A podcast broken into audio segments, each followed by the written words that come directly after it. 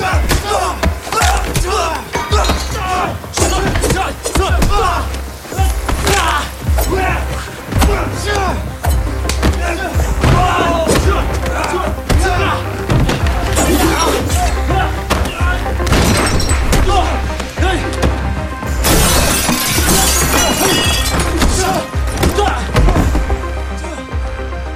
So, growing up in the 80s, I'm a kid that loves action films. I used to watch them all. I've seen every action movie that Arnold Schwarzenegger's made. I've seen, I've literally shaped my adult life after John McClane in uh, Die Hard, as sad as that is. Um, I love Predator. I love the Lethal Weapon franchise. I just absolutely love action cinema. And they hit a point when I got older where I got to see uh, Hong Kong action cinema. I got introduced to John Woo. I got introduced to amazing fight choreography. Um, and that tradition has continued. Uh, but then we hit this point in American theaters and American cinema where it seems like action transitioned into superhero films, which is fine. I mean, you had some really cool action Marvel flicks, like I think uh, Captain America Winter Soldier was a really cool action movie. I thought the Russo brothers did amazing fight sequences in that. Um, but those films just still came loaded with all of that big tentpole Marvel comic book movie shit. You know what I mean? And and they're just hit this lull where there really wasn't great action stuff. Now, there was a couple of like outliers here, you know, like the Mission Impossible series ended up becoming even better with age, and I've done a prior episode with Wade Eastwood, who was the stunt coordinator on that. And I really enjoyed the past, what is it, two, three maybe uh, Mission Impossible movies. Those are really great. Um, and then you can't forget the James Bond series, right? Um, but all those films kind of look the same. The, the lighting is kind of natural, it feels realistic. And I always get really annoyed with cinematography in Hollywood for that reason. I get annoyed where people like it needs to feel real. All the white, all the light should be white. The light should be coming from like realistic sources. It's really, it gets kind of boring. And I think maybe it's because I'm a comic book kid. You know, I'm actually a comic book kid, and I grew up loving like the art of Jim Lee and Frank Miller and and Todd McFarlane and all those people from the 90s, all those great artists from the 90s, and even into the current art form where the color in the new books are just so amazing. And once you introduced digital coloring, once you introduced like Photoshop into the to the process of creating a book, the pages just jumped off. They seemed twice as vibrant with twice the amount of contrast. And I just I've always wanted that in film. And back when like the comic book movies started to happen, back when you had X-Men, I remember being really disappointed that the cinematography on it felt like two notches above something I'd see on like the CW. You know? Everything just felt too realistic. And I think a lot of that just comes into who they're hiring as a cinematographer and whether or not the producers on those movies are supporting a really strange and crazy look. There's one movie franchise that I feel like blows them all away. One recent movie franchise that surprised me. And the thing I really love about it is that it's a franchise that just goes back to action, pure action, and that's it.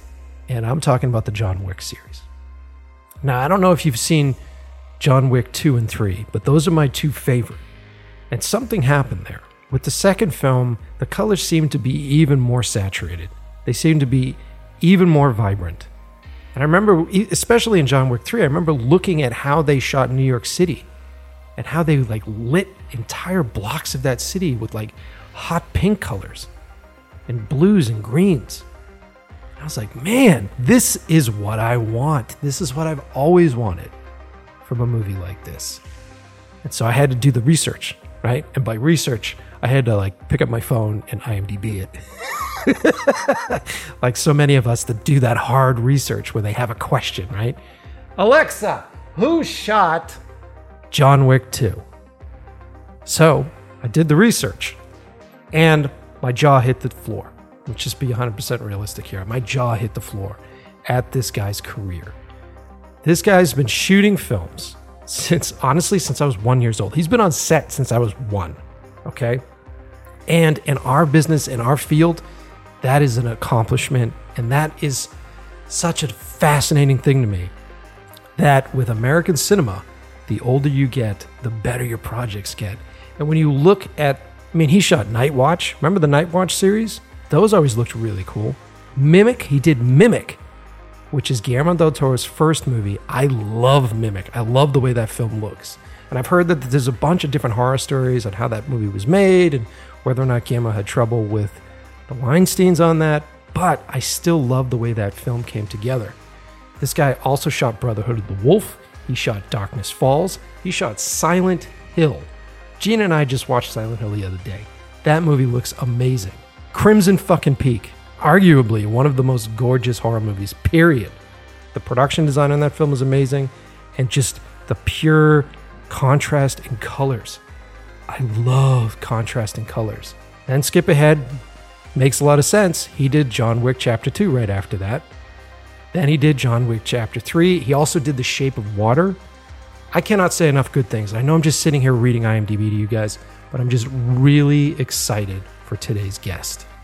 So, without further ado, today we interview Dan Laustsen.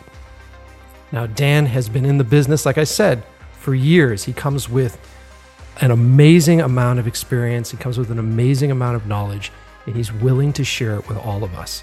I've already recorded this episode, I already know how fucking good it is. Uh, I have to say that having him on the show really takes the show up a notch. and you'll hear it as I interview him because I keep my cursing down to a minimum. uh, uh, and then really just sort of sit back and absorb everything that this guy's got to give because he's he's got that experience. And like I said, every film he does, he gets better and better and better. And I'm really excited about this episode. I'm very happy to have him on, if you can't tell. Uh, so, you know the deal, everybody. I'm just going to skip right to it. Let's just get right into this one. Grab those noise canceling headphones. Grab a pen and paper because you're going to take a lot of notes on this one. I'm telling you, I did. Sit back, relax, and enjoy the brand new episode of In Love with the Process.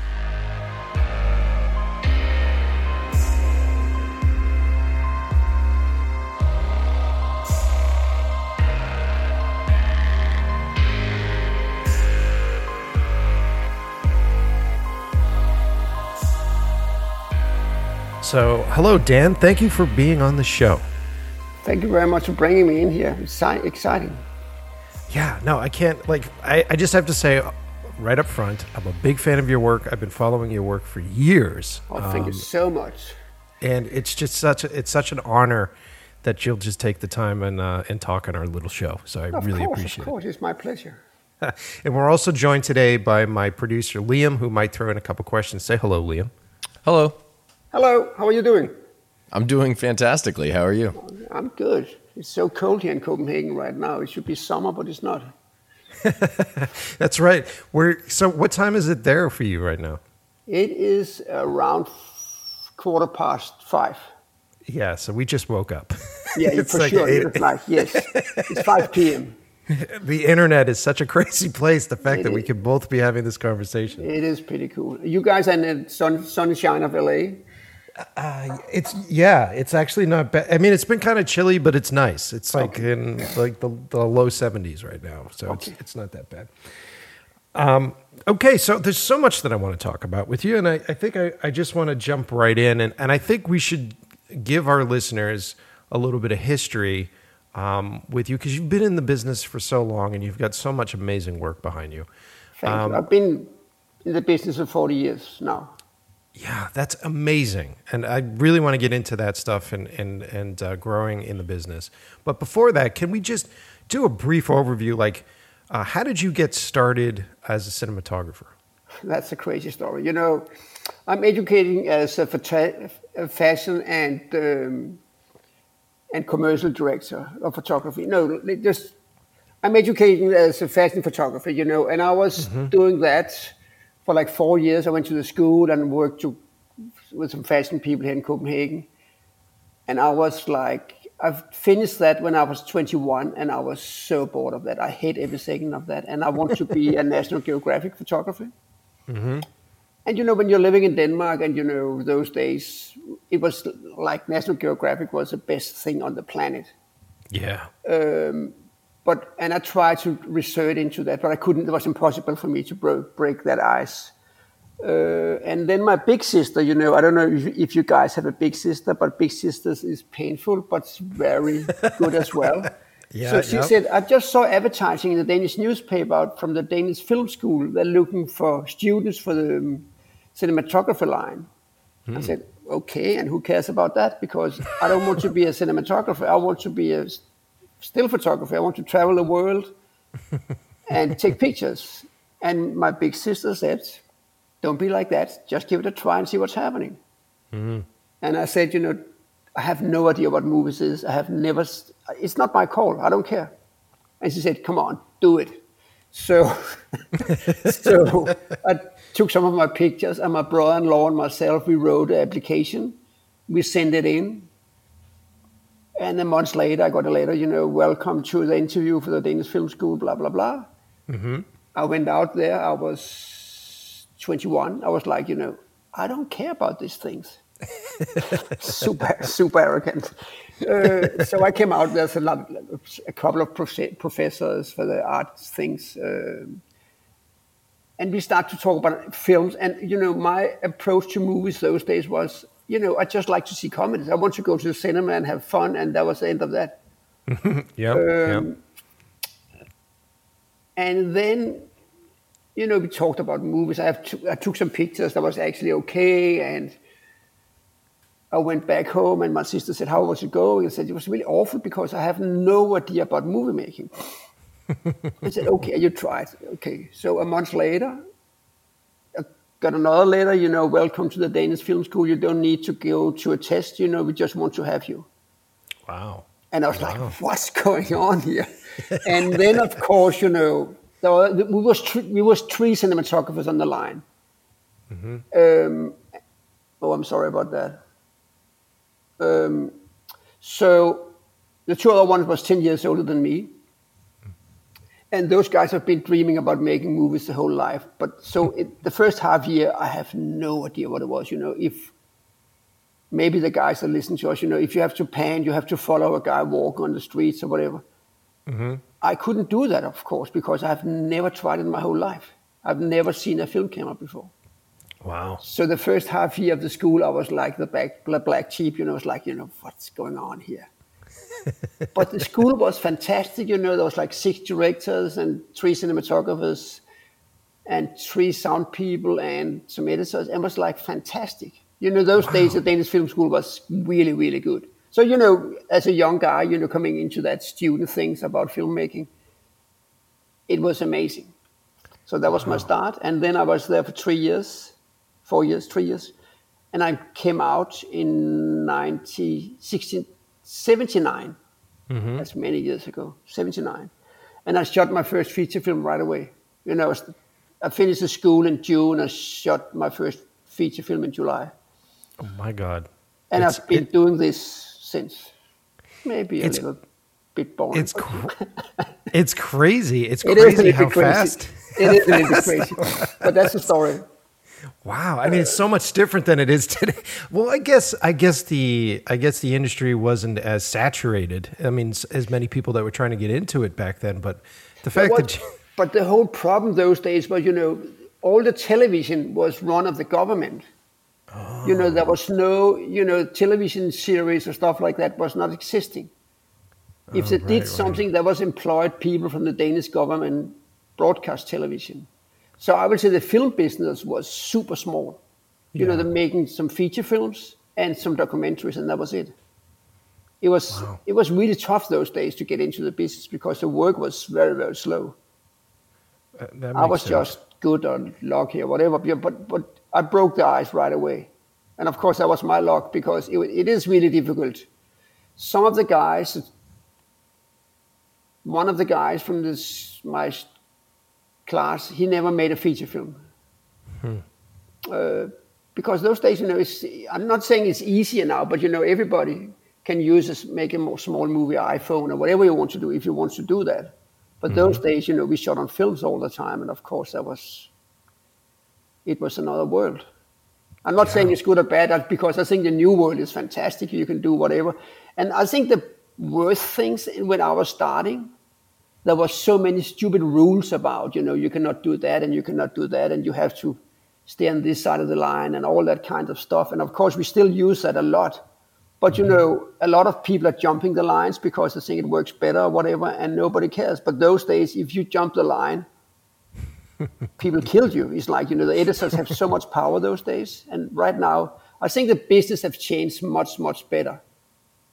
Yeah, yeah. No, it's interesting because it, it feels like the industry is has opened up a lot more. Even because I've I've been doing this not nearly as long as you have. I've been doing this for about 19 years, and even in my period of time, um, the industry's opened up so much. And I think a lot of that has to do with the internet. A lot of that has to do with YouTube and and uh, people sharing. You know, people like yourself sharing their techniques and sharing their stuff. And it's it's gone from being sort of a a very small film school, sort of prestigious training session to you, you can literally learn about essentials through the internet now, which Yes, is for sure. which is But I think the good part of film school those days, like you was you was trapped, you was practicing and you was practicing and you was learning a lot about history and you was hmm. practicing again. You know, it's like we was we was shooting movies all the time, and of course that was fantastic. Hmm. And when you're shooting on film in on a film school, you have to be very clever about what you're doing because you cannot afford. You know, the film stock was so expensive. yeah, uh, totally. So maybe that's I don't know. It was you really have to think about what you did, and of course, you have to use your imagination much more those days. I think because you know you couldn't see it on the monitor or whatever. You know, you just looked into the film cam and you have the idea what does it. You know, I don't know. It's just two different ways. I, I'm not saying something something is good and bad. It's just another way to do it. Well, I mean, because you said that you started as a photographer. I, also started as a photographer, and f- for me, when I started That's fun, shooting, it? It's, it's it, it's great. I love it, man. Me It, it's I'm a big fan of Instagram. yeah, I, I noticed, by the way. Um, but uh, yeah, no, I mean, the thing I loved about shooting film, and I, and my girlfriend's a fashion photographer, and she loves shooting film too, and she's from a younger generation. The thing that I really enjoy about it is that you you have to be selective, and you're you have to pre-edit, you have to pre-choose your your choices. With a lot of the new digital cameras that came out, like digital SLRs, and you hear photographers that are just the shutter is just running. It's Yeah. and they're just shooting thousands and thousands of shots. I hate having to sort through thousands of photographs. Of course. In post production, I hate that. Yeah. It's and so for me, I I really enjoy.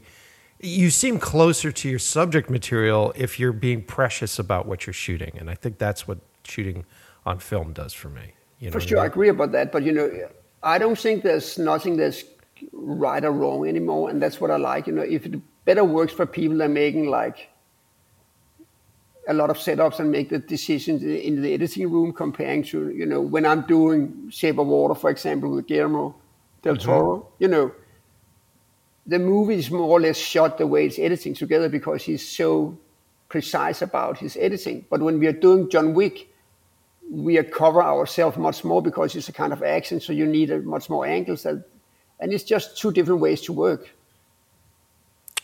Yeah, no, I, that transition's great, by the way, because I am super excited. I am a huge Guillermo fan. I, I consider him to be one of the one of the best directors of our generation at this period, um, and he's such an amazing artist. So I have so many questions for you with that, and I I really love your work with uh, John Wick too. So oh, thanks. Uh, let's get into let's just jump in. Let's get into Guillermo. Like, how did you you first met him on Mimic? Right, you shot Mimic years ago. Yes, I was shooting. I shot a Danish movie called Nattevagten in Denmark here, together with a Danish director called Ole Bornedal. And then he should do a remake on that movie in Los Angeles uh, with Bob and Harvey Weinstein, you know, the famous guys. Um, and of course, those days, those guys was very, very powerful. So after a while, they asked me to. I shot the Danish one, so they asked me to do the American one, and that was my first American movie because I have never really dreamed about going to United States. I don't know why, but then I, I went over there, and I liked it very much. Yeah. Um, so we shot Night Watch in Los Angeles, and Bob and Harvey likes the dailies and, a lot. And then uh, there was prepping uh, Mimic with Guillermo, and they said to Guillermo, "You should check this Danish cinematographer out."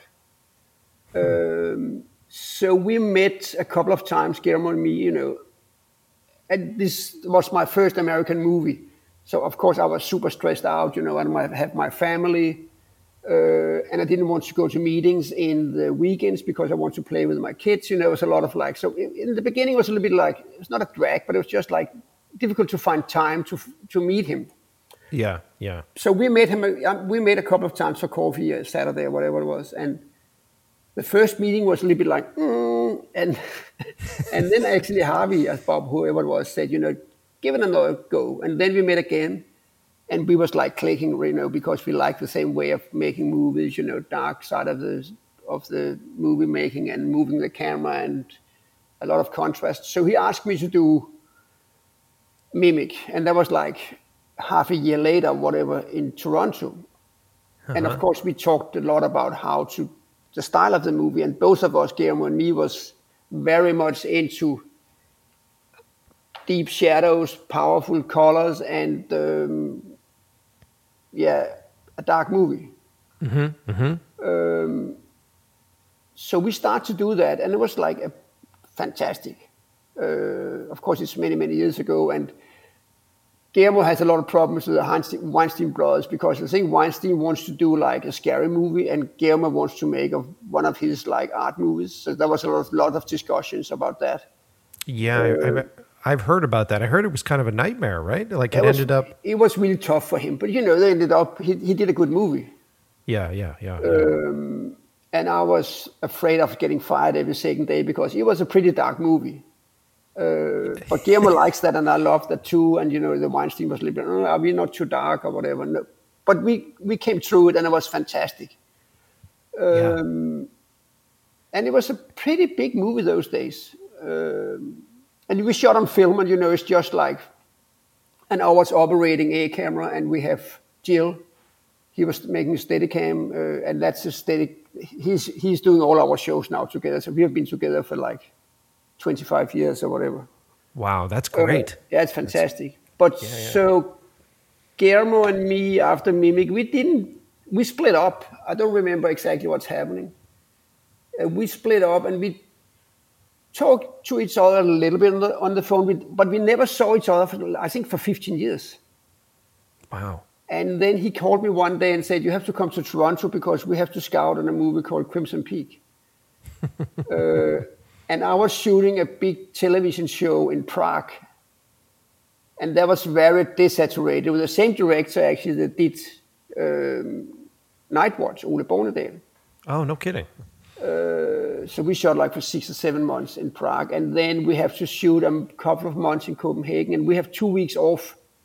So those two weeks I was flying to Toronto, and I met Guillermo for the first time for 15 years. It was like we have seen another for two days ago. It was amazing. Wow. Wow. And he showed me some concept drawings for that movie, and I was like, this is fantastic. uh, and the funny part, because that movie I did in Prague was very desaturated, you know, it was not black and white, but very, very little color. Yeah. So Guillermo was like, let's do this very color movie, colorful movie. And I was like, yes, let's go for it. And then we went into this very colorful palette. And we still love the same kind of lighting and moving the cameras. And, you know, it, it was just amazing. It was like coming home after 15 years. It was great, great. I- And he is a fantastic director. yeah, Crimson Peak is is just a, a, a gorgeous, and it's such a it's such a beautifully production design movie. It's such a be- the sets are just absolutely amazing. It must be such a yeah. it must be as a cinematographer. It must be such a joy to go and turn a camera on those sets. Those sets are just gorgeous, right? Oh, it's fantastic, but you know, half of that is it's a big, big lighting job before that. You know, it's it's just everything is built more or less. Everything is built in the studio, and there was like it was a big, big thing, uh, and it was fun. Of course, it was fantastic, uh, and because Guillermo is so precise, and he like let's do it right. So it's not. Of course, you're you're busy, but you're not in a super hurry because he wants to do it right, and that is fantastic when you have a director that's able to put a schedule together where you can take a little bit of time to light the, the things correctly. No, it's so beautiful. And and uh, when um, so your your work has been incredibly colorful. Uh, I mean, I'm sure it was before that, but since then it's been. I mean, between John Wick and then between that movie and then the shape the uh, Shape of Water is a really colorful film. Yeah, it was Like, actually, um, it was coming from. I would say it was mimic, and Mm-hmm. then I slided away for some years, for many years, and because there was a period where everybody wanted to do it desaturated and you know Yes. blah blah blah, and then I did that show in Prague, and I was so fed up. You know, I want to do a black and white movie, but I have never done that. I've actually I've done one, a documentary for the Royal Danish Ballet in black and white, but that's another thing from many years ago. Mm-hmm. But when we start to prep uh, Crimson Peak, we just talked about, you know, we want to do very saturated, you know, strong colors, but still mm-hmm. very contrasty in lighting, you know, not like mm-hmm. dark, dark, dark, but you, you know, single source lighting. The black have to be black. Um, so we did, of course, a lot of tests how to do that uh, and what kind of lenses do you want to use. And you know, I'm a big fan of master primes because I like these high contrast lenses where you know the black is really getting black, and I don't have any surprises about the lenses. If I want to do something flary or whatever, I just do that. It's not, oh, by the way, we have a window, so we got some flare. I want to be as much in control as possible, and I think Master Primes is doing that really well. And that was the reason I used Panavision Primo lenses in the old days because they did the same job when you shot on film Uh huh. but you know, uh, so we shot some tests on actually on Crimson Peak. Do we want to go film or do did we want to go digital? Um, so we decided to go digital because we couldn't afford to go IMAX, and we didn't it. want to go 35. So we decided to go um, go digital. So Alexa XT, I think it was, and then Master Primes. Wow. Uh, wow. But after that, I'm getting very colorful and I love it. It's, it's great. You know, if you see my Instagram, it's getting very. I want. I like black and white or a lot of colors. You know, it's, I don't like too much between. I think colorful is so powerful right now. It's amazing. Yeah, and why do you think? I mean, a lot of that I think has to do with not only the way the digital cameras are capturing uh, information, but also the new lighting systems. Correct, like the new LED lighting systems and how you can really sort of dial in color and shape color. Is that a big effect on it for you? Yeah, I don't think it's just easier.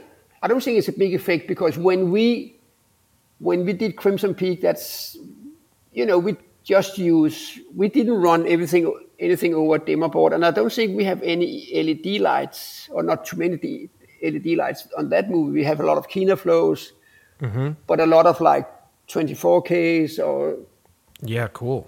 all that like and i still like these heavy big lights but of course the led system i don't think it's it's just easier it's fa- it's not it's just faster to find the right color Yeah, yeah it's yeah, not yeah. like you know because on for example shape of water we were gelling the lights. We didn't use we didn't change the colors because there's so many lights right now. And you know if you say okay i want to have a steel blue Mm-hmm. depends what light you're using the steel blue is going to change.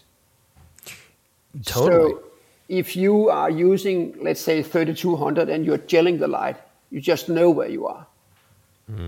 Um, and of course you know we just just before we get this corona stuff over our head we were shooting uh, Guillermo's last movie called Nightmare Alley oh, can't wait. and of course we used we used more LED light, and we was like getting into everything was running over iPad. So you know, the dimmer board is the dimmer board controller is next to me all the time, and of course that's so much easier. Yeah, But yeah. it's and it's much more difficult because you can e- very easily get lost in translation. There, you know, you have so many options yeah, and yeah. we are not we try to do our dailies or i do or we do do our dailies as close to the final movie as possible. When we are coming into the DI, of course, we are changing a little, but but it's not we're not changing the look. Uh, it's not like all the colors are going to be as it is when you're shooting it. It's not like we are gaining a lot of colors in in the DI. We have, of course, we're working with the DI very carefully, but it's not like because Guillermo is spending so much time, or we're spending, or everybody's spending so much time to get the right colors for you know the sets, the costumes, and all that. So if you want to go into the DI and starts to play around with the yellow, everything is going to change. Yeah, right. Totally. So yeah, so that's the reason we are spending a lot of time to test the stuff, mm-hmm. and we are we're shooting as it's going to look like in the final movie. That's just the way we work. You know, some people likes to do a lot of stuff in the DI, but I'm not a big fan of that. I want to do power windows and crash the blacks a little bit or stuff like that, but I'm not changing the color palette too much. Mm. it makes sense. I, it, I've learned because I've done my past two movies. I've been working with my cinematographer that I really love, and he has he does kind of the similar thing where he makes sure that he dials it in as much as possible into the actual footage. Yeah. Um, because I think you mentioned it a little bit before. I think that there's something scary about having unlimited options, and I think that you can get lost in a, in a sea of unlimited options. And I, whenever I do a film, I like to sort of lay out the boundaries and sort of put a fence around it and say, okay, here's the playground, here's where we can play, here are the rules, and then let's really massage what we have within that boundary. I think that without that, um, it's just absolutely scary. I mean, being a, a um, uh, photographer myself, if I show up to a black studio, it's scary. It's Yeah. scary to me because you can do anything. Do you feel the same way? No, for sure. But you know, I'm not doing that most of the time. You know, we are spending we are spending a lot of time with the production designer, and you know, as I said before, Guillermo is doing a kind of a guideline for the colors for the sets or for the mm-hmm. movie. So you know, everybody's in the same palette when we're starting, and of mm-hmm. course, we're spending a lot of time in prep to be sure the right colors is on the walls and that you know everything is matching together, the costumes and production design and how we are going to shoot it. Because you, you know you can get into a super super nice set and just light it badly and it's going to look like shit. Excuse me. Yeah. Yeah, and no, you can do great. the opposite you know you can have a pretty f- boring set and you can light it you know light is so powerful and that's a lot of people doesn't understand that i think you know everything is about lighting if you ask me of course you have to have some beautiful clothes and but you know if you lighting a fantastic set badly it's just going to be bad I completely uh, agree. I completely agree with you. I love, to me especially, the th- the big difference that I notice between doing photography and doing um, constant light is I love walking through light. I actually Yeah. like seeing light and constant light and being able to walk through it and experience that, especially as a director, where uh, sometimes when you walk onto a set and you see it lit, you at least I'm constantly trying to create this world that lives on the page so that I can be in it for a little while. yeah for sure i agree Um, and I love that. I love that about lighting. I think that lighting can transform any space into a magical place. And and then if you have the years of experience that you have, if you have that time and you understand the power of how light and shadow can support a narrative, how they can support a story, Yes. um, then it's then it's gold at that point. It's a lot of It fun. is, it is, and that's where it's so important to work together with directors and understand that because you know you. A lot of people are asking me what kind of stories do you want to work on, and i say for me it's the most important to work together with directors that have I have respect for and they have the same you know we want to do the same kind of movies you know because mm-hmm. if I'm thinking red or the director he or she is thinking blue then it's a that's long way home. So you just and there's not you just have to be sure about you doing the your same thing hmm. Yeah. and I think that's so important because I've you know I've made a couple of mistakes in my life and they've made a lot of them but you know you just have to try to learn of them and just go not go into that thing again because it, it is if you have to discuss everything every day it's just going to be it's it's it's really it's difficult Well, what's your process? What's your process of vetting of um, a director? Because you're essentially when you meet up with a director, it isn't just a interview for you; it's you interviewing them. So, like, what what is your process for that? You know, I think it's the relationships between people. That's the most important. You have to have respect. If the director asks me to help him or help her, he or she, mm-hmm. that for me, it's like helping and supporting the director and supporting the movie. I, I cannot go in and say, oh, she or he wants to make that kind of movie, but I'm going to make my I'm going to make my own. And I think that's so important. For you everything about film film work is, is respect for people. You know, you have to respect the director because it's so easy to be a backseat driver. But I don't want to be a backseat driver. I want to be up front and try to drive the car together with a group. Mm. And mm-hmm. I think that's that's so important. And you know, it's it's relationships between people, and then you have to have a good relationship because it's you're going to be together with that person for like from everything for like three months to nine months, you know. And it it is you know you have to go in with a lot of joy every morning and see this is going to be fantastic. So for me, it's like if you're clicking, you you have the same kind of humor, you have the same the same way you want to tell the story, you have to paint to the light and write with the camera and all this kind of stuff. Mm. Um, so that's for me, and I'm listening a lot to the director in the beginning. I'm listening to the director all the time, but I'm just saying I'm not coming in. I'm reading the screenplay and have a hundred ideas. I have a lot of ideas when I've listened to the director's ideas because the director have have have had the movie in the head for like mm-hmm. years, you know. And I, I don't want to go in. I want to listen to that first and then oh, what about if we did that, and what about we did that, and then the director can say, yeah, why not, and let's try that. Or, but you know, I, I don't like, you know, I want to listen to what the directors are dreaming about, and then take it from there. Smart. That's very. Smart. And smart. I think that's that's much better because you know, you know, and directors is choosing me because they want to listen to me. It's not like you know they're not choosing me if they want to make like a flat lighting love story or whatever. You know, the, you know, I'm sure people have seen what I've done before. I like the the dark side of the world. Yeah. uh, and I think that's that's uh, it's relationship. I think everything is about respect and relationships, and I think that's very important about whole the whole movie making. You know, you have to respect for everybody on the set.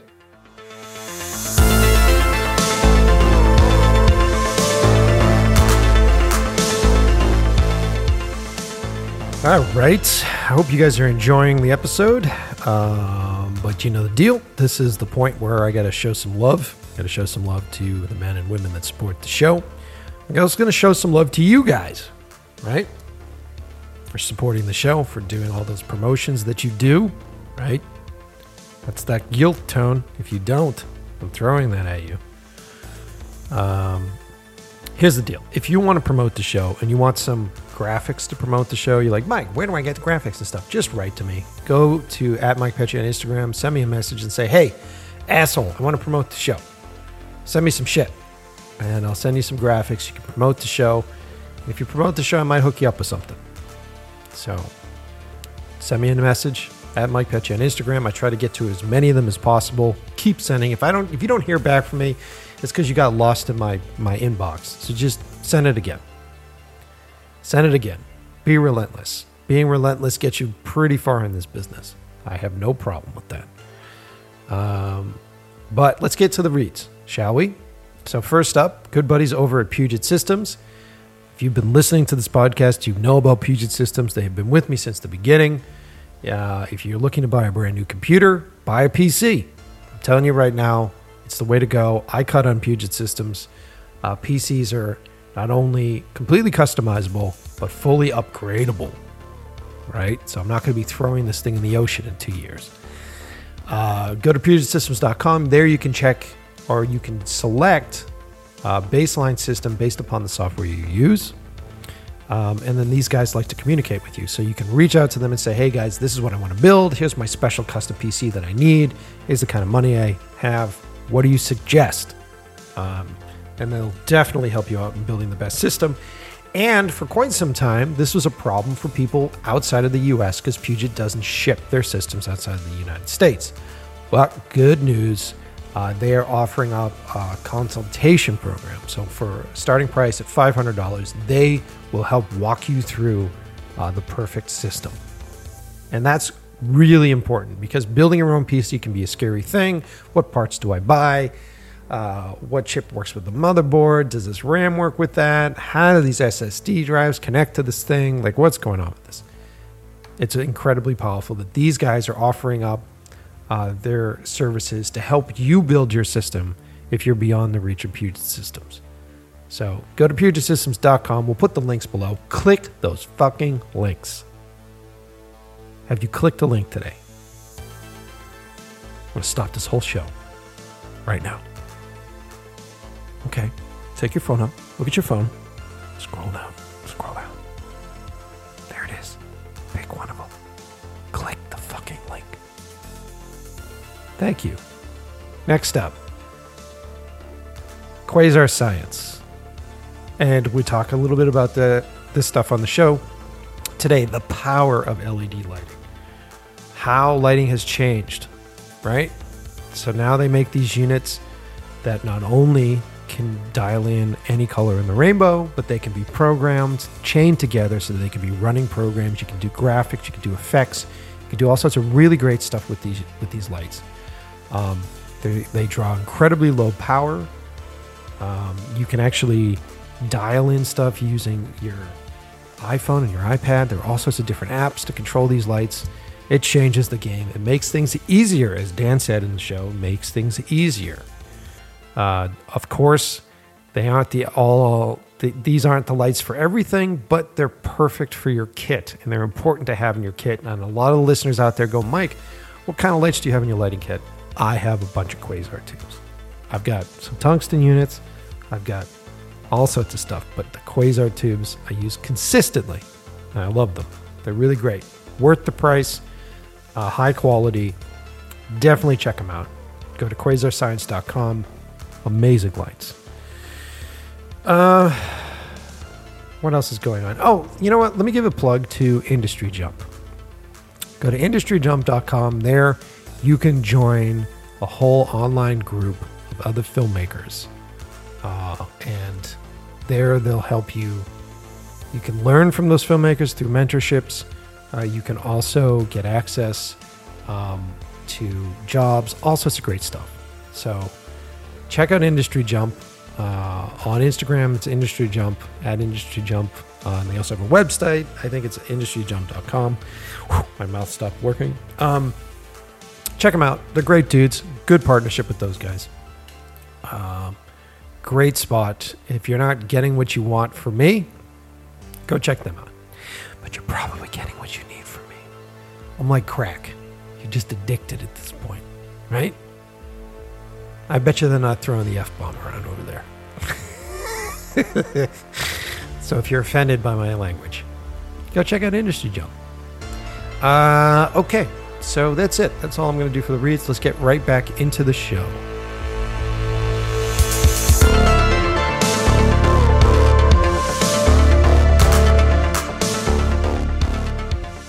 It's funny. I've, I've, I've, talked about this on the show quite a bit, um, but uh, one thing that they didn't really teach me when I got into this business, and I know that a lot of folks that get into this business aren't taught it either.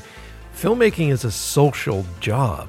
I mean, you are essentially trying to be empathetic and interact with as many strangers as possible. Yeah. And there's a lot of people that I went to film school with that were just very introverted, sort of the dark sort of artist. And it's like, you're going to hate this job. Yeah, yeah, for sure. it was a very social thing, but there's one, there's only one king. Yeah, that's true. And you know, and that's a lot of people that's asking me, what are you going to do when you're going into a big argue? And you say, no. First of all, I normally I'm not coming into a big argument. We, you can discuss some stuff, but you know, you mm-hmm. cannot do something if the director doesn't like it. He or she mm-hmm. is just going to cut it out of the movie. Yeah. you know, you are not, as a, and I think that's that's again relationships and respect because I'm not going to be in the editing room. You know, if the director doesn't like it, they're just going to cut it out or change it in post or whatever, you know. So you just you have to be in the same in the same boat. Yeah, totally. Totally. And totally. A, a lot, you know, when I was a younger cinematographer, you know, I was fighting a lot for like, oh, let's make this picture. And the director said, I don't like that. You know, oh, let's try it. And then I never saw the picture again. You know, saw it when we were watching dailies, and that was the end of that. so, uh, yeah. And I'm not saying, you know, you you have to discuss. It's not like you know you you you don't have a lot of opinions and a lot of you know you have to discuss the light and the angles all the time, but it's just like there's only one king. Mm-hmm. Mm-hmm. Uh, and I think that's important to understand that.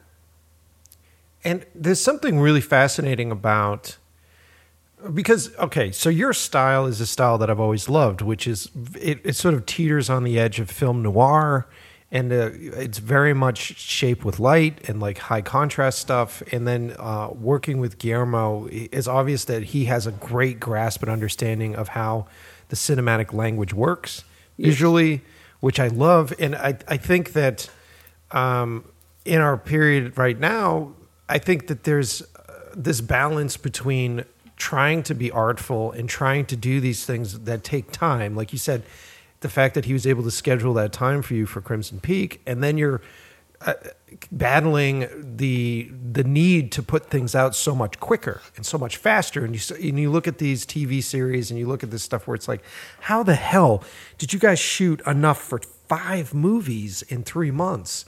You know, and and so are you finding that uh, film sets are being run a lot faster than they used to be, or is it is it any different yeah. for you? No, of course it's much faster. You know, I have not done so. You know, when we're doing, for example, John Wick, we are doing a lot of setups every day.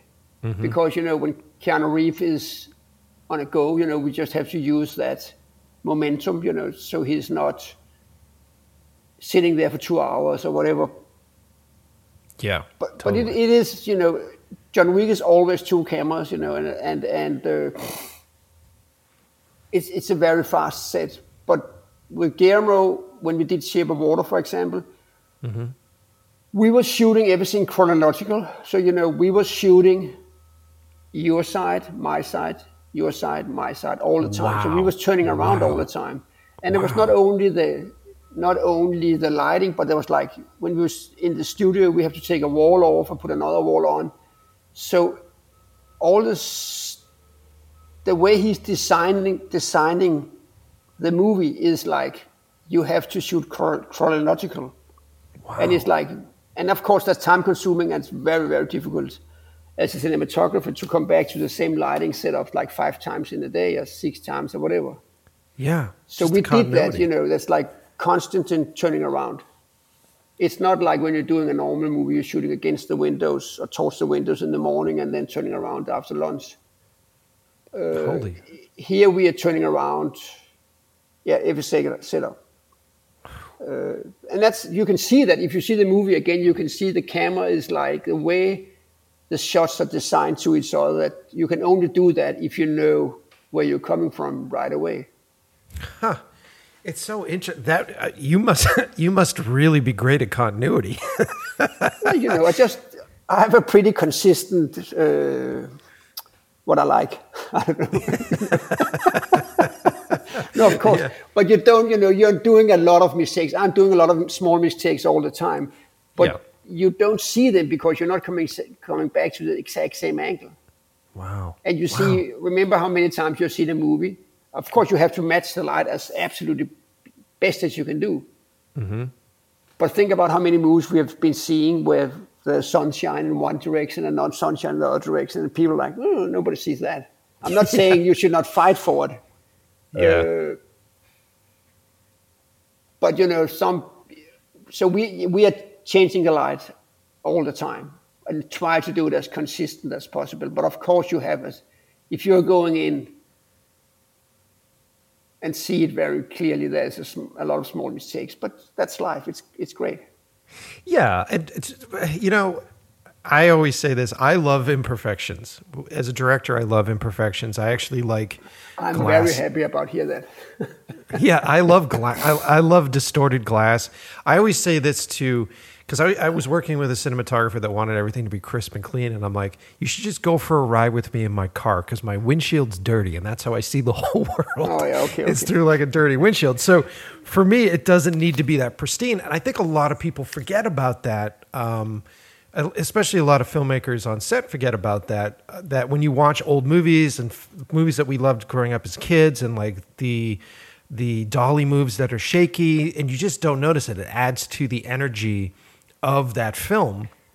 Yeah, and then see- i think i think from my perspective the advent of the high definition monitors on set and having producers and, and people sitting in video village and then talking and having all that time to especially in the commercial world Oh, where they're just where they're like oh that isn't matching this do you find uh, that the the advent of uh, video village has made your life more difficult know. You know, I'm working together right now with the directors that have a lot of very strong ideas what we are going to do and not going to do. And you know, we we we are doing the movies, Guillermo and me and Chad and me exactly as we like. We you know nobody's is nobody's interfering with Guillermo or with Chad. Uh, and I have to say, I'm a little bit. I like these clean windows in your car. That's the reason I like Master Primes. I like, Master Anamorphic. You know, I just like these very sharp and high contrasty images. Um, and I think the good part about the high definition monitors, you know, we don't have million monitors. You know, I have my own. Guillermo have his, and we are sharing, sharing the same a lot of times. Um, and as I said before, the look we have on the monitors on the set, that's exactly the looks the movie's going to look like later on. Um, and it's just, you know, it's it's one to one.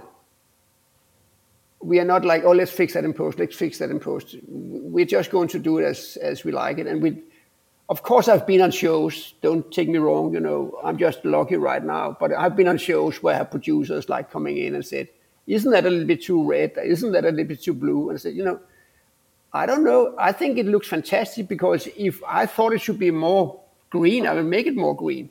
Mm-hmm. You know, I think that wall should be red because that's the way we have choosing it. If you want to do it blue, we can do that, but that's just another discussion. It's not like, and again, with movie making, you have so many choices. So the reason I'm making this that said red or whatever is because the director and me have been agree about it should be red, and then the producers come in and say, "Isn't that too much?" And I said, "Yeah, I don't know. I think it's fantastic. That's the reason we made it. yeah It's not like, oh, by the way, we could make it yellow or." Um, and I'm just in a situation right now where I'm working together with directors that, you know, we can do more or less what we like, and everybody seems to be happy about that. yeah But I trust me, I've been there. You know, I'm not sitting here and being arrogant old guy. I just I have been there. That is too dark, and that is you know all these kind of discussions. You know, and as you said, especially on commercials. Like I did a commercial for some years ago where we was shooting something, and you know everybody was agree about this should be much more bluish or whatever, and then the contact from the clients come in and said, you cannot do that because we just showed it, should be much more neutral. And, but everybody was like, this is much nicer. But I said, yeah, yeah, yeah, but it's too dangerous to say that to the client. So, all right. but that's, that's commercials that's commercials, that's money talks, but that's, uh, you know. yeah yeah yeah yeah But listen, I've been there with feature films as well, of course, you know, where you have big discussions about if it's too dark or you don't see, you know, you have female actors who think they're looking too old or, you know, whatever, you know, you just, it, you, again, what, it, what does a director likes? Yeah, yeah, and th- and then from a director's standpoint, it's just it's essentially until you get to that point that you're Guillermo, until you get to that point where you've had that success and you have that fan base. Really, when you have that audience base that they're like, we love everything that this guy does, and we love the way his movies look, so leave him alone. yeah, yeah, and you You have know, a fantastic, cha- a fantastic um, taste. So, of course, Yeah. But yeah. I'm sure he have had his trouble. You know, when we did Mimic, we have a lot of discussions with the Weinstein brothers about if it was too dark or too not dark, or you know, not too not. It was everything was complaining about it was too dark. Yeah. But um, we we try to stay strong there, and we, I think we did that. Uh, That's the best part of the movie. the Yeah. best part of the movie is how dark and contrasty it is, and the fact that he does creature stuff. And here's a credit to your work. I think that uh, oftentimes when you deal with uh, uh, creature effects, uh, they spend so much time designing these things and making them look absolutely beautiful and gorgeous. Uh, but I think the trick with good practical effects is just putting them on the screen just long enough and then lighting them so that you don't see them fully and choosing that light so that it works with the effects. And I, I, I think that helps bring what is normally latex and rubber to life is the way that they're Yeah, lit. you you can say the reason the Fishman works so fantastic in Shape of Water was because he was made perfect. It was Yeah. not like you have a latex guy coming in; you have a character coming in. So we didn't we didn't fight him too much in the shadows because he looked so fantastic. He, we was lighting him as he was a real guy. wow. Wow. And there was like, of course, they did a little bit of visual effects later on, you know, with with the blinking eyes and the fins and stuff like that. But the lighting was he was so fantastic made, and the color was perfect. So you know, it was not a big deal to light that fishman because he looks so amazing from the beginning. That's going to be so awesome. It's going to be such an amazing thing to when you finally see it done and, and Yeah, he sure. walks on set. That must have been so so yeah, but I inspiring. think that's the reason it works so well because Sally and him was actually it looks like they was falling in love with each other because you could understand because he was so powerful. yeah.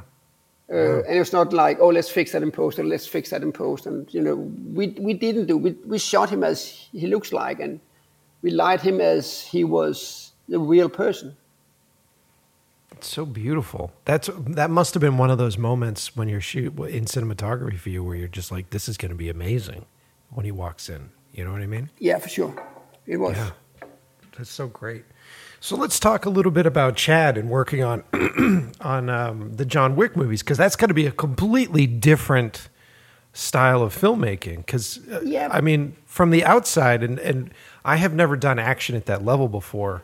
I'm completely fascinated by it, and it, it, it almost seems like it's it's like a dance movie, right? Because everything's is a dance, choreographed. but, but that's because he's so fantastic to choreograph. But the story about Chad was, I was in Copenhagen, and he called me and said, "Hi Dan, I'm Chad." Da da da. Um, I just saw the trailer for Crimson Peak. Uh, do you like to come to Los Angeles, to Lo- New York? Fly to New York, and I want to have a meeting with you. All right. Uh, yeah. Okay. Why not? um, and I haven't seen I haven't seen number one those days, so I just I find number one, watch it, and flew to Los Angeles to New York, and he was prepping number two, but he didn't have a cinematographer. Um, and then he said, I just saw the trailer from Crimson Peak, and I want to have my movie looks like that. I said, okay, great. Then you got the right guy here. no, he said, I want to, I want to do an action movie that looks like it was a split between action and a Bertolucci movie. I want to shoot it as wide as I can. I want to have it very colorful and very beautiful lighting. And of course, as a cinematographer, this was like fantastic. Let's um, Sure. let's try that. Uh, yeah, yeah. But I have never shot this kind of action as well. Um, and of course, I have to match a little bit to number one. Not like a big thing, but you know, I changed the lenses. Uh, those guys shot with some, I think they shot with Hawk lenses, and I want to go master anamorphic because again, I like these master primes. And mm-hmm. master primes, you know, they have made master anamorphic. Uh, the only problem we have with those lenses was they're so good and they're so clean so that you're not getting this kind of anamorphic flare. Mm-hmm. So what we did together with CNC New York, the rental house, Yep. Uh, we inside the Alexa you have a kind of a filter holder, Mm. where you could put ND filters or whatever you want to put in there. And we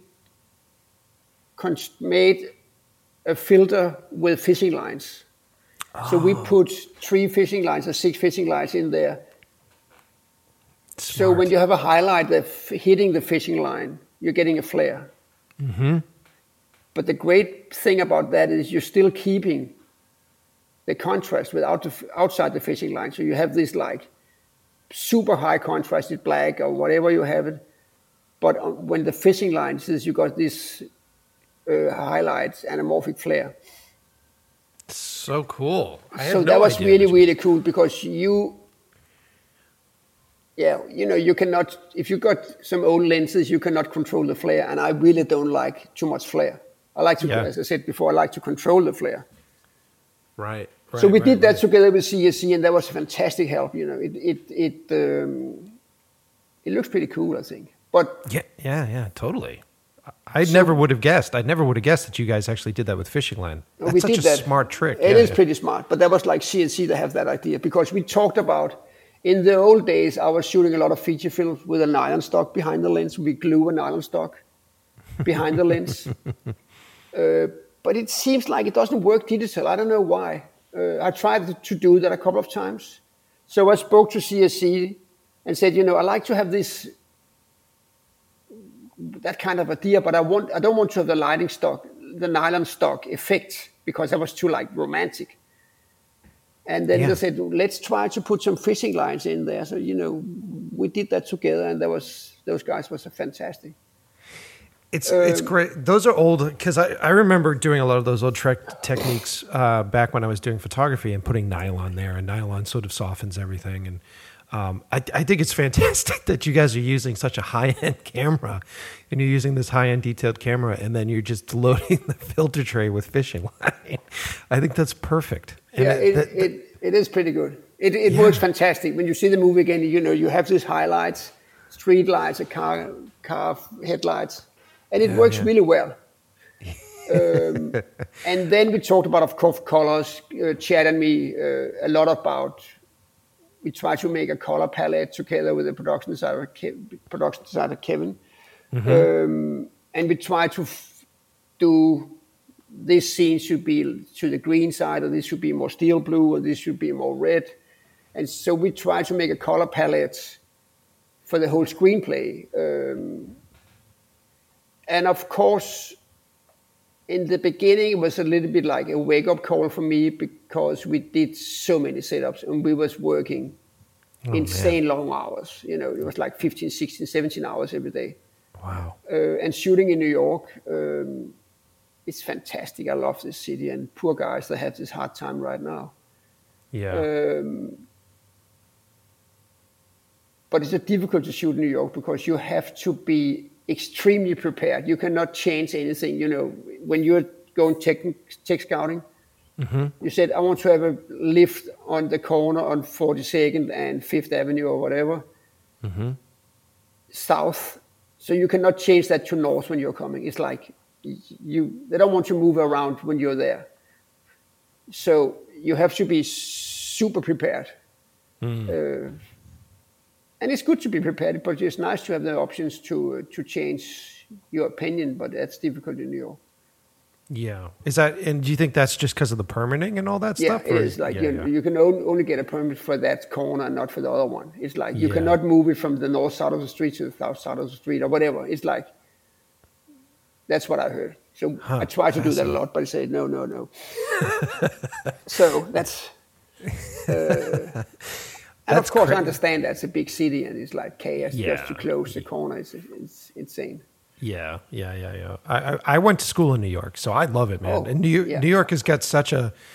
I always say that whenever you step off the bus or step off an airplane in New York City, the ground is shaking. Like it just Yeah. has this energy. I love it too. I think it's fantastic.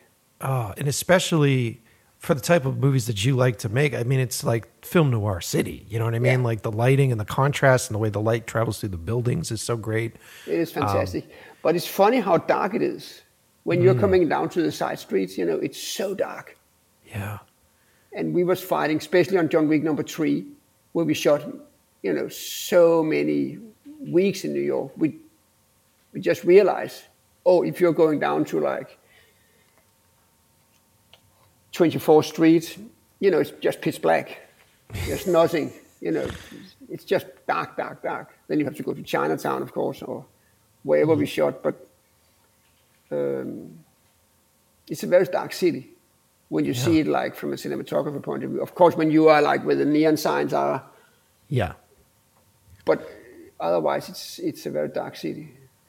I uh but I the, one of the things that I loved about your John Wick stuff was the fact that you guys were lighting with very sort of neon, sort of very saturated colors in that city, which uh, for some reason when I looked at it, I, I- I just thought that must have been really difficult.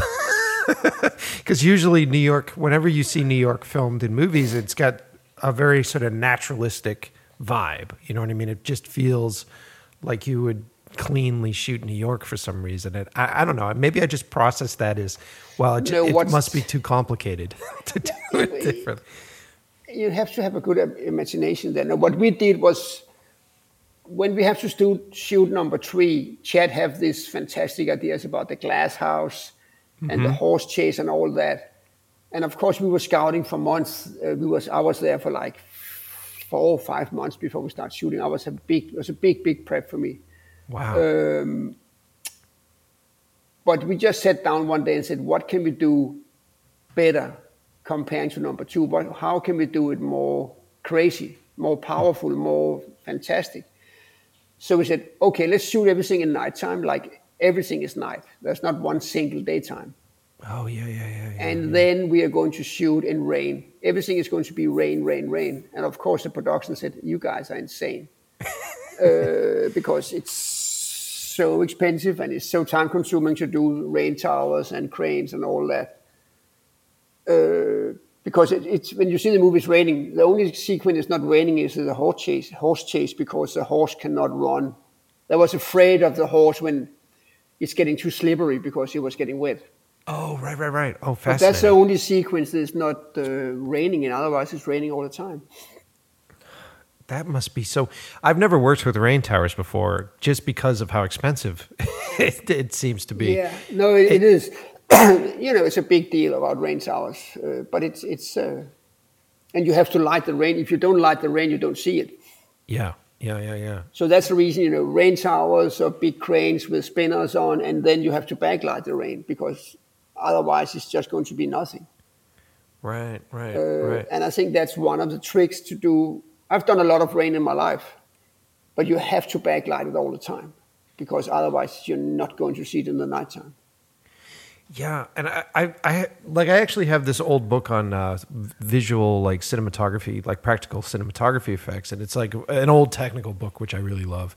And every once in a while, I'll pick it up and I'll go through it and read about stuff. And one of the things I was reading about was rain towers and how that stuff works.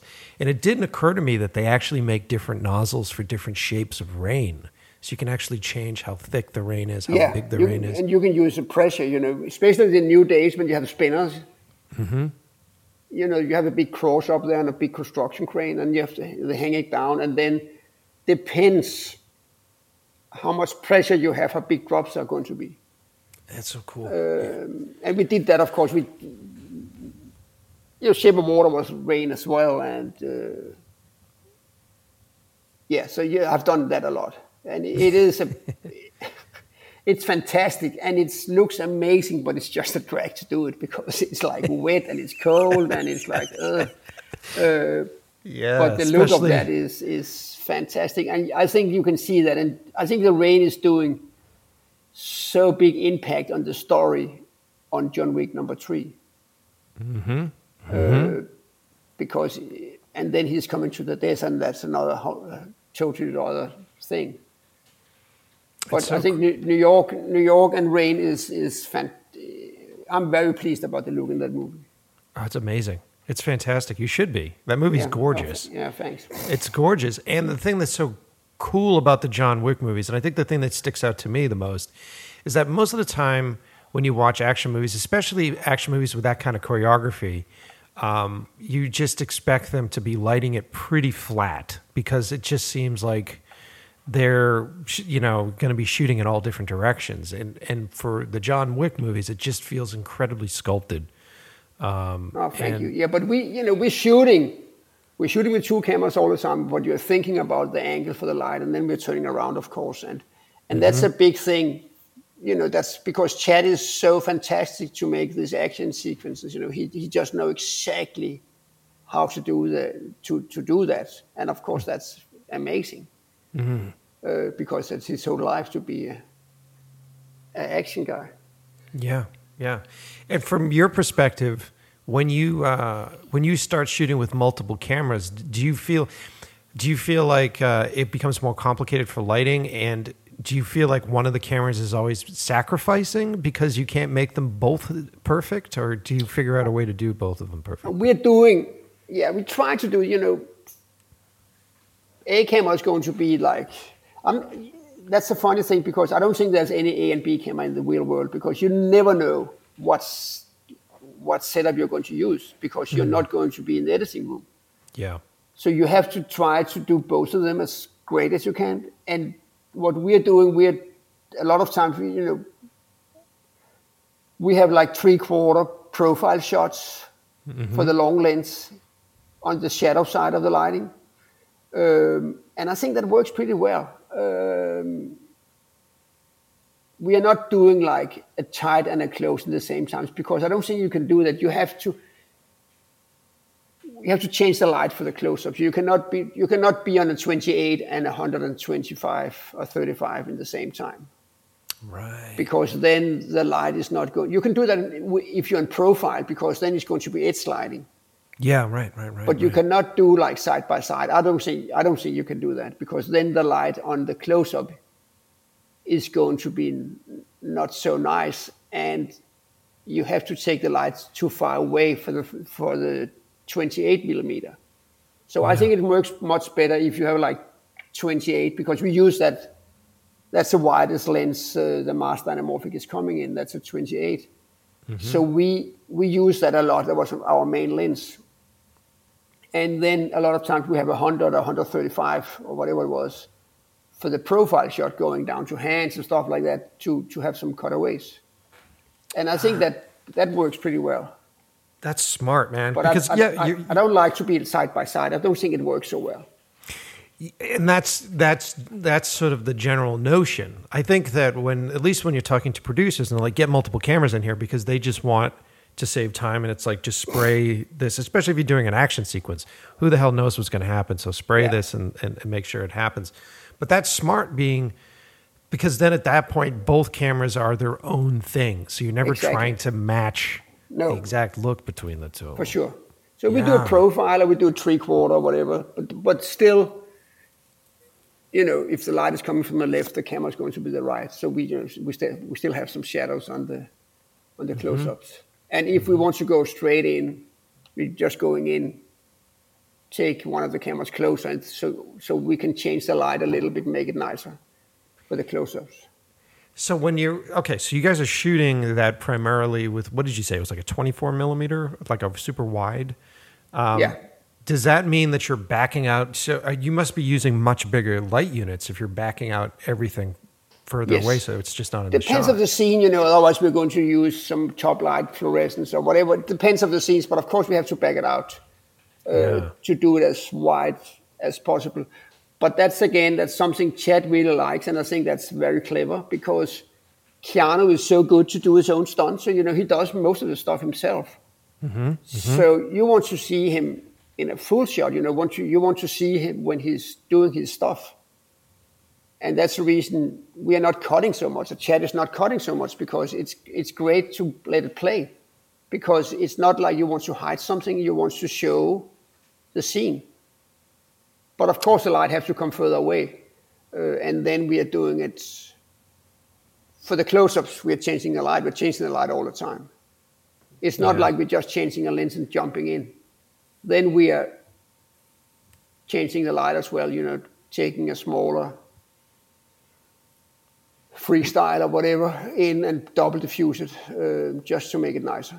Right, right, right. So then when you, because a, a lot of the people listening to the show are younger, and so they're just sort of understanding this stuff. And I know from personal experience, when we do smaller independent films, you really can't afford, at, at least back in when I was doing it prior to all the LED stuff, you start dealing with those larger units, you start dealing with a generator, you start dealing with people that have to run a generator, and those costs yeah. start to increase. Yeah. Um, but I'm always fascinated. My first set that I was ever on, where you know they had you know 5Ks coming through windows and stuff, I was like, oh my god, this must have taken forever to set up. Um, and so when you're dealing with that perspective, you essentially are lighting for the wide first, Yes. correct? And then Yeah. you have. So you say that you go in for the close-ups and you do your change-ups and the close-ups. You have like a smaller kit that you're using to augment what that larger light setup is doing, essentially. Yes, I do that. You know, I'm always. Let's say we're on location or whatever. We always try try to light through the windows, even it's nighttime. I just prefer 24Ks far away with steel blue on, for example, mm-hmm. Mm-hmm. and then we are coming in for whatever close-ups. Uh, we cut the big lights away and just go in with the smaller, softer lights. But you mm-hmm. still have to because those, as especially on John Wick, you have to. You cannot spend a lot of time to change the lighting for the close-ups because the whole action sequence is like up and running. Yeah. So you you have to be doing this pretty fast, and you, you know it's not a it's not a it's not time consuming. You just have to have a kind of a plan what you want to do. Um, so we I do that a lot. I change the lights for the close-ups all the time. Uh, and of course, especially with the females, it's just want to make them as gorgeous looking as possible. Sure. Sure. sure. But again, you know, we are very much, you know, it, it- John Wick is is an it's not a bright movie. It's a pretty dark movie, but it works so well. Yeah. It's Uh, great. but again, you know, you have to. It's edge lighting. You know, you you um, yeah, three quarter lighting, single sources. I'm not. I'm more or less never using fill light. I'm just taking the key light around if I need to do that.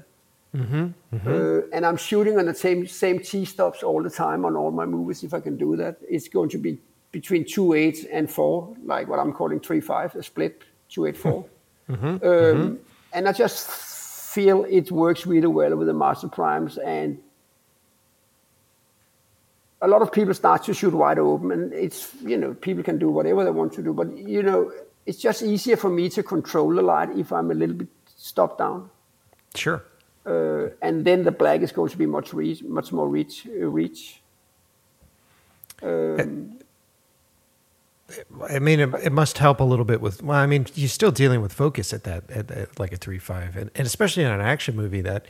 I, it makes sense why you're using those lenses where everything's super sharp because you must your But, you focus know, pull, your fo- focus puller must be going crazy. no, they're so good. All you know, the focus pullers we're working with, they're just fantastic. You know, I have no, you know, it's the worst job on the planet. That's a focus puller because when you do it right, nobody sees you. As soon as you're doing a little bit mistake, out of focus, what's going on? You know, and it's it's so unfair. But those guys are the best. They are fantastic, and I will not change for anything in the world because, yeah, again, out of focus. And when it's in focus, nobody even think they are there.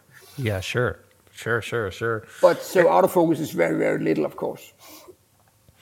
But they have a that's a tough job for those guys.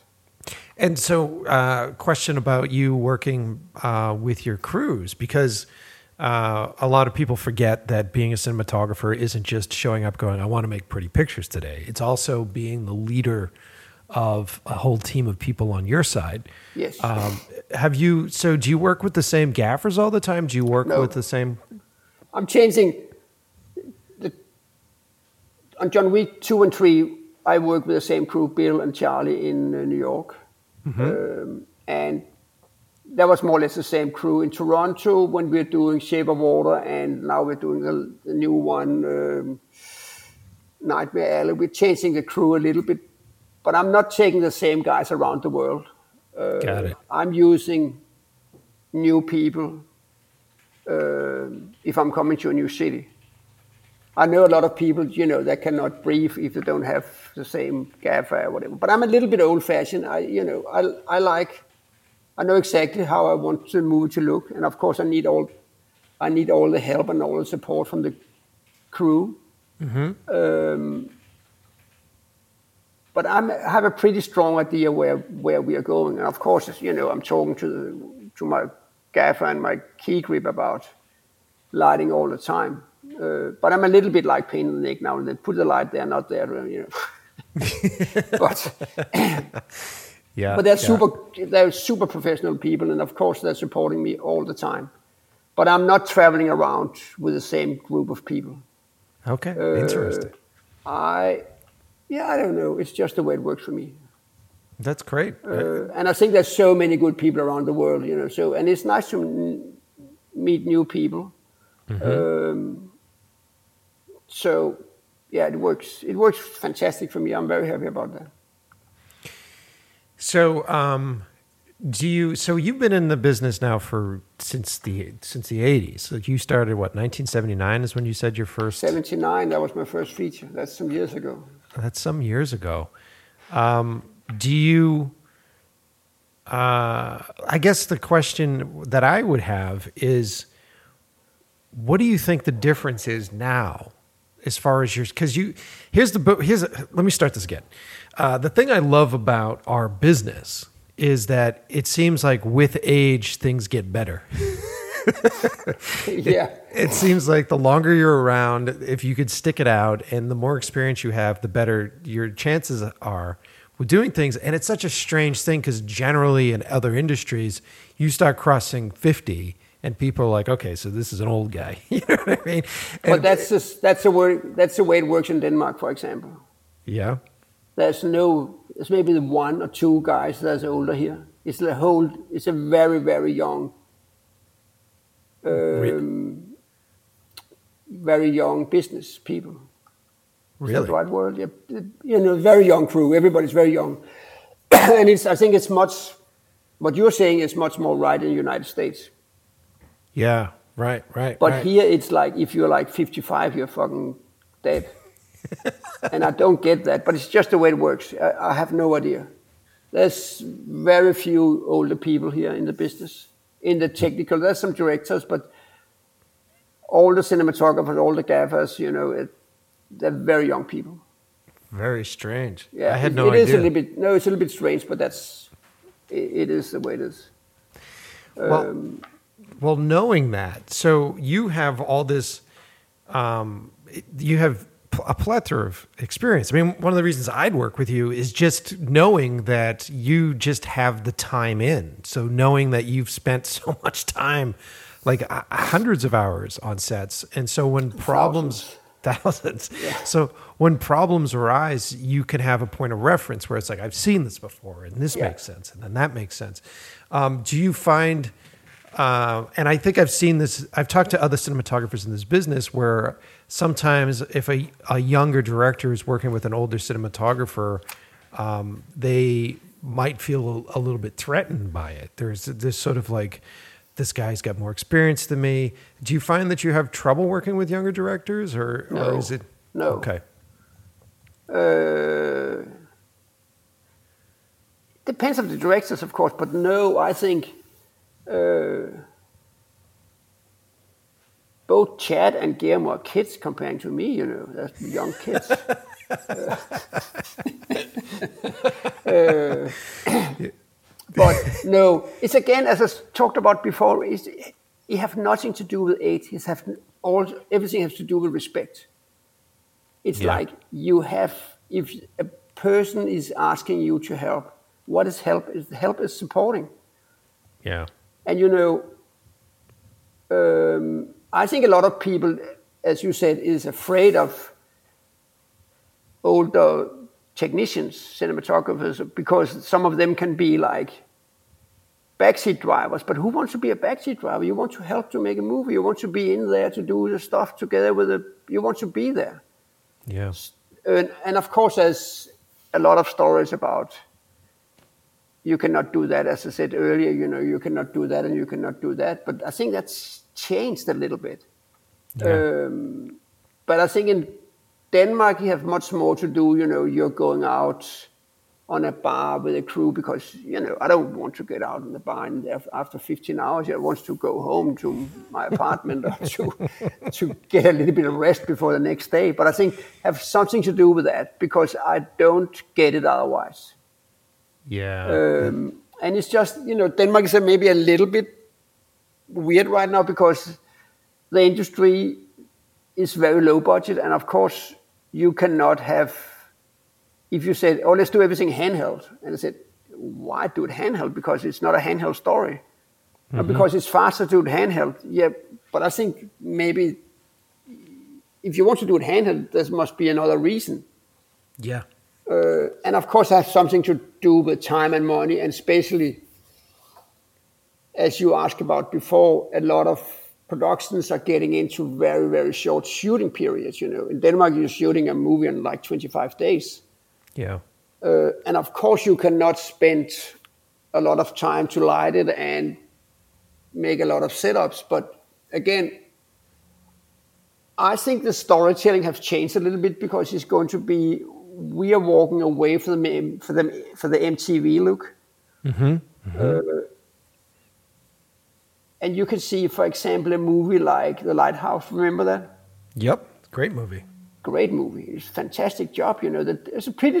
It's not a. I don't think it's a low budget, but it's like a smaller budget.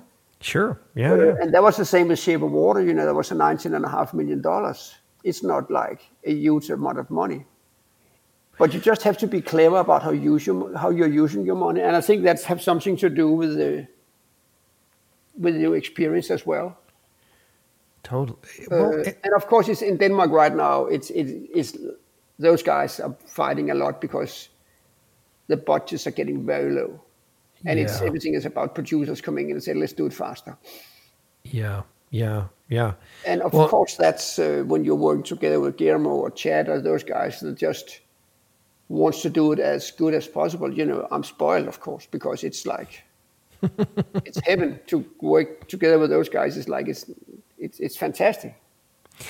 I, it must be, and you know that's the goal. I mean, that's my dream to, as a director is to finally get to that point where I'm able to to sort of control my sets uh, from the from the perspective of, of visual storytelling. And I think that um, that's usually a, a difficult argument because most of the time when I'm dealing with producers or executives, um, a lot of people assume whenever you think of like a movie exec, you think of the old guy. You think of like the Harvey Weinstein's. You think of the old guy with the cigar hanging out of his mouth. And, you know what I mean?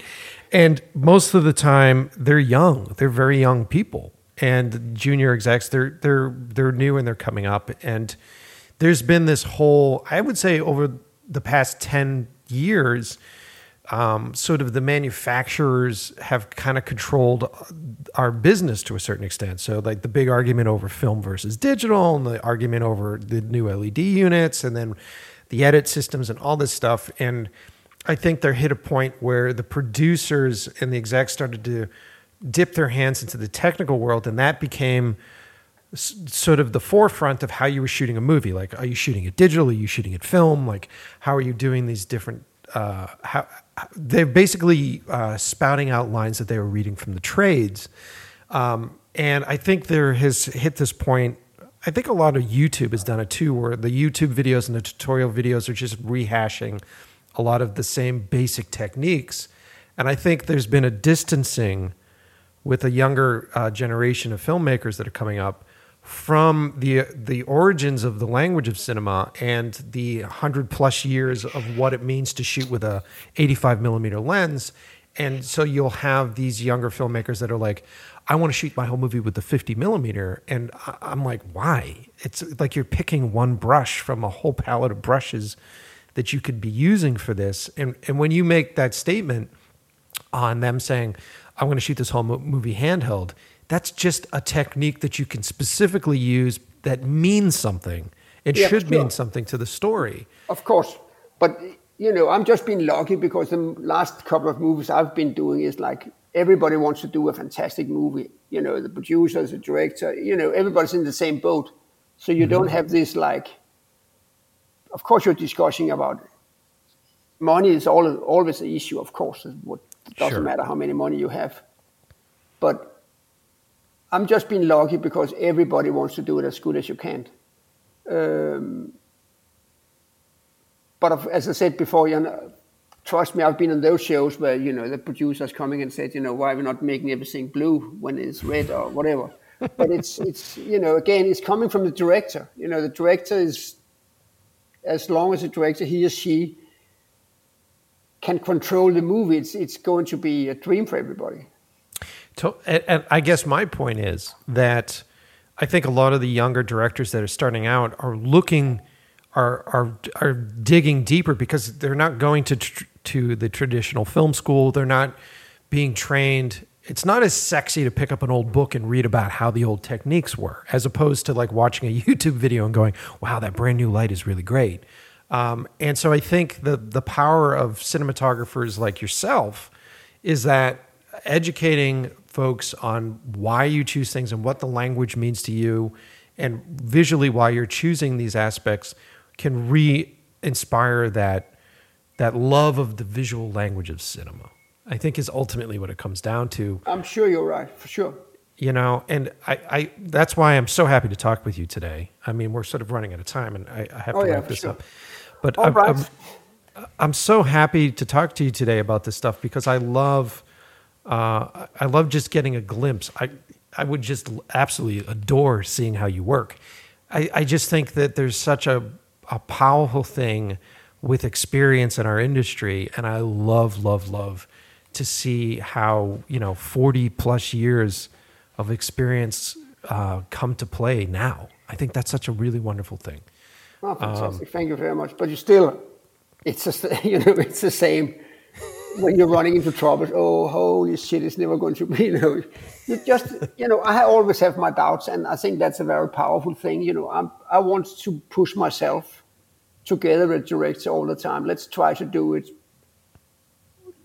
like, oh, we did that last time. I'm never using that. You know, we want to do something new. We want to play around with the image. We want to play around with the storytelling. And I think that's a whole thinking about movie making, as I start to say before. In the old days, there was so many rules you could not do that, and and everything is much more free now, and that's and that's fantastic, especially for young filmmakers because they're, the book is open. Mm-hmm. And you mm-hmm. just have to maybe make up your mind what you want to do as a young filmmaker because there's no there's no right or wrong anymore, or it's very little right or wrong. Hmm. It's just about taste. But again, as a younger, uh, as an older cinematographer, you know, I'm trying to to push myself every day because I think that's a challenge. That's such a great thing. All right. Well, all right. we're- We're, sort of hitting this point, and I have one last question. I usually ask this question of all my guests. Um, Okay. And it's it's a bit of advice. ner- I'm getting nervous now. Don't worry about it. I'm not asking for your social security number. It's fine. All right, okay. What I would ask you is uh, now knowing what it is that you know after all your years of experience, and if you could get into a time machine and you can go back to the first day that you were on set as a young cinematographer, what advice would you give to yourself?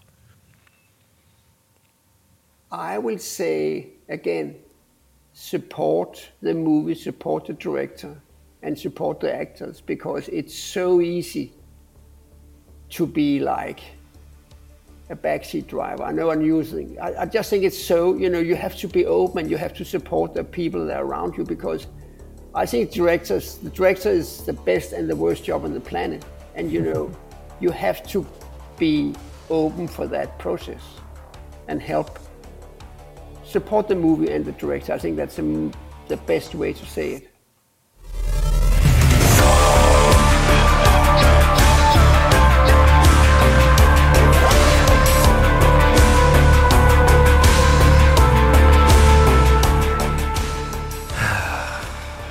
That was a fun episode.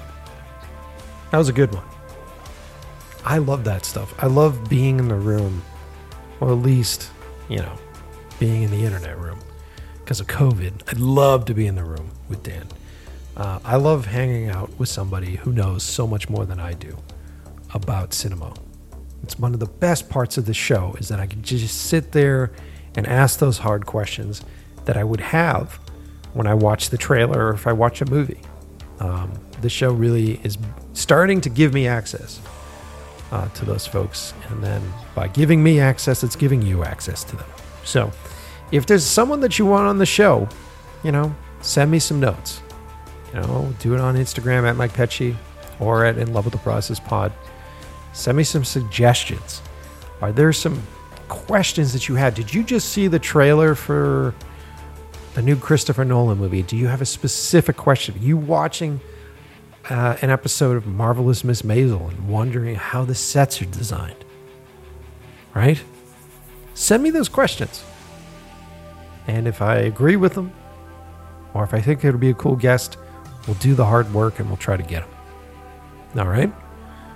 Um, and I just want to say, you guys, I love you guys for listening to the show. This is a labor of love for us. I mean, we're not really making cash on this.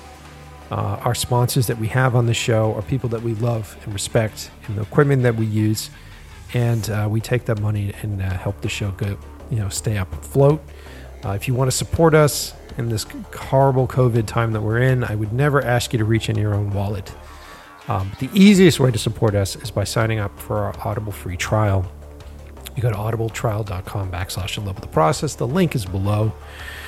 Go to that, sign up, 30 day free trial if you haven't done so already.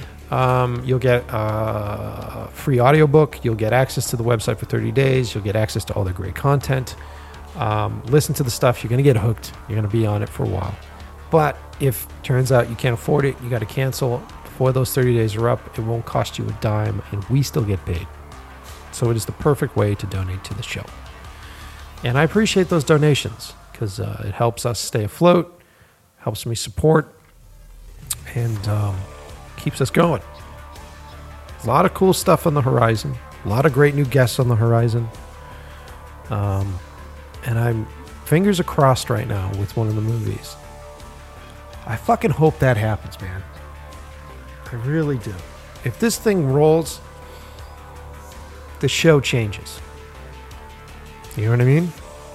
Be a whole different type of show if one of these movies kicks. So, fingers fucking crossed across the board, everybody. Stay with me, stay excited, stay inspired. Um, and stay tuned. I think we'll do another COVID episode. I don't. I don't know. I shouldn't say that because maybe we're gonna all be released by the time this episode comes out. I doubt it.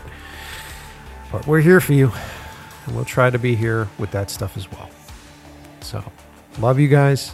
Thanks for listening, and I will see you next Tuesday.